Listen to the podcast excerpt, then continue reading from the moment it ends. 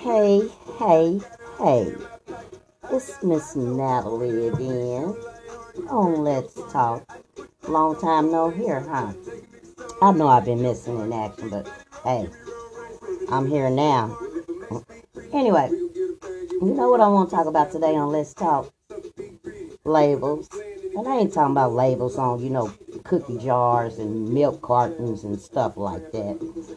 I'm talking about labeling on people. You know, have you ever been labeled? I'm pretty sure everybody been labeled.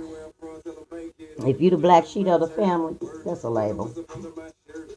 It depends on if you live up to that label. If I was you, I wouldn't live up to it, and I wouldn't let nobody label me either. That's my problem. Because I don't live up to them labels that people have put on me. Anyway. Know, using labels describing someone or something in a word or a short phrase. For example, describing someone who's broken the law as a criminal. Do labels define you? I just discussed that. I said no. Don't let nobody put a label on you and don't let no label define you. How can a label affect you? In so many ways, good and positive. I mean, positive and negative. You know, since that, since we are related to judgment, we can create stereotypes, hearsay, bias fears, stigma, and the inability to separate a person from the label itself.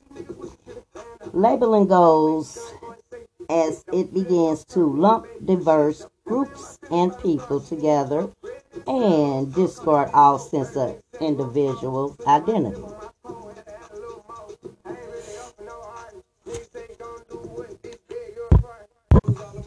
This is a detriment to our society. It really is. For example, Republican, Democrat. you get it? Got it? Understood? I know you have it. You know, what do labels is a theory to say, hey, that person is an alcoholic because they have one or two drinks every now and then. Or hey, that person is slow because you know a person takes time to catch on to stuff. Going back to how they can be good and bad for us they can labels can devalue your standards and you if you let it. You keep calling a, a person la- lazy they're gonna be lazy. They'll never improve to do anything better because you call you keep calling that person lazy and that's all that person go know is being lazy how can it help you on the positive side? By giving, you know, hey, that person is a good person. Got good ethics. Always telling the truth. I ain't never heard them lie. That's how it can affect you. Positive. I remember one time I was working at this place and this supervisor tried to put that label on me. It's being a lazy worker. Now, I had to choose between my job or that label. You know what I chose? Me. yes, I did. I wasn't going to sit up there and have them identify me as a poor worker, as a lazy worker, and don't do my job effectively like I supposed to. And especially, I love what I do. So I had to show her, huh? But that's all up to you. I mean, if you want to be labeled as whatever society call you or your family call you, hey, live up to it, own it, and uh, don't have a problem with it when you get called that label. Don't be offended, own it, and uh, wear it well. But me, on the other hand, I ain't finna put no label on me. My name is Natalie Michelle Beckman, and that's the only label I'ma have besides I'm a good person with a big heart.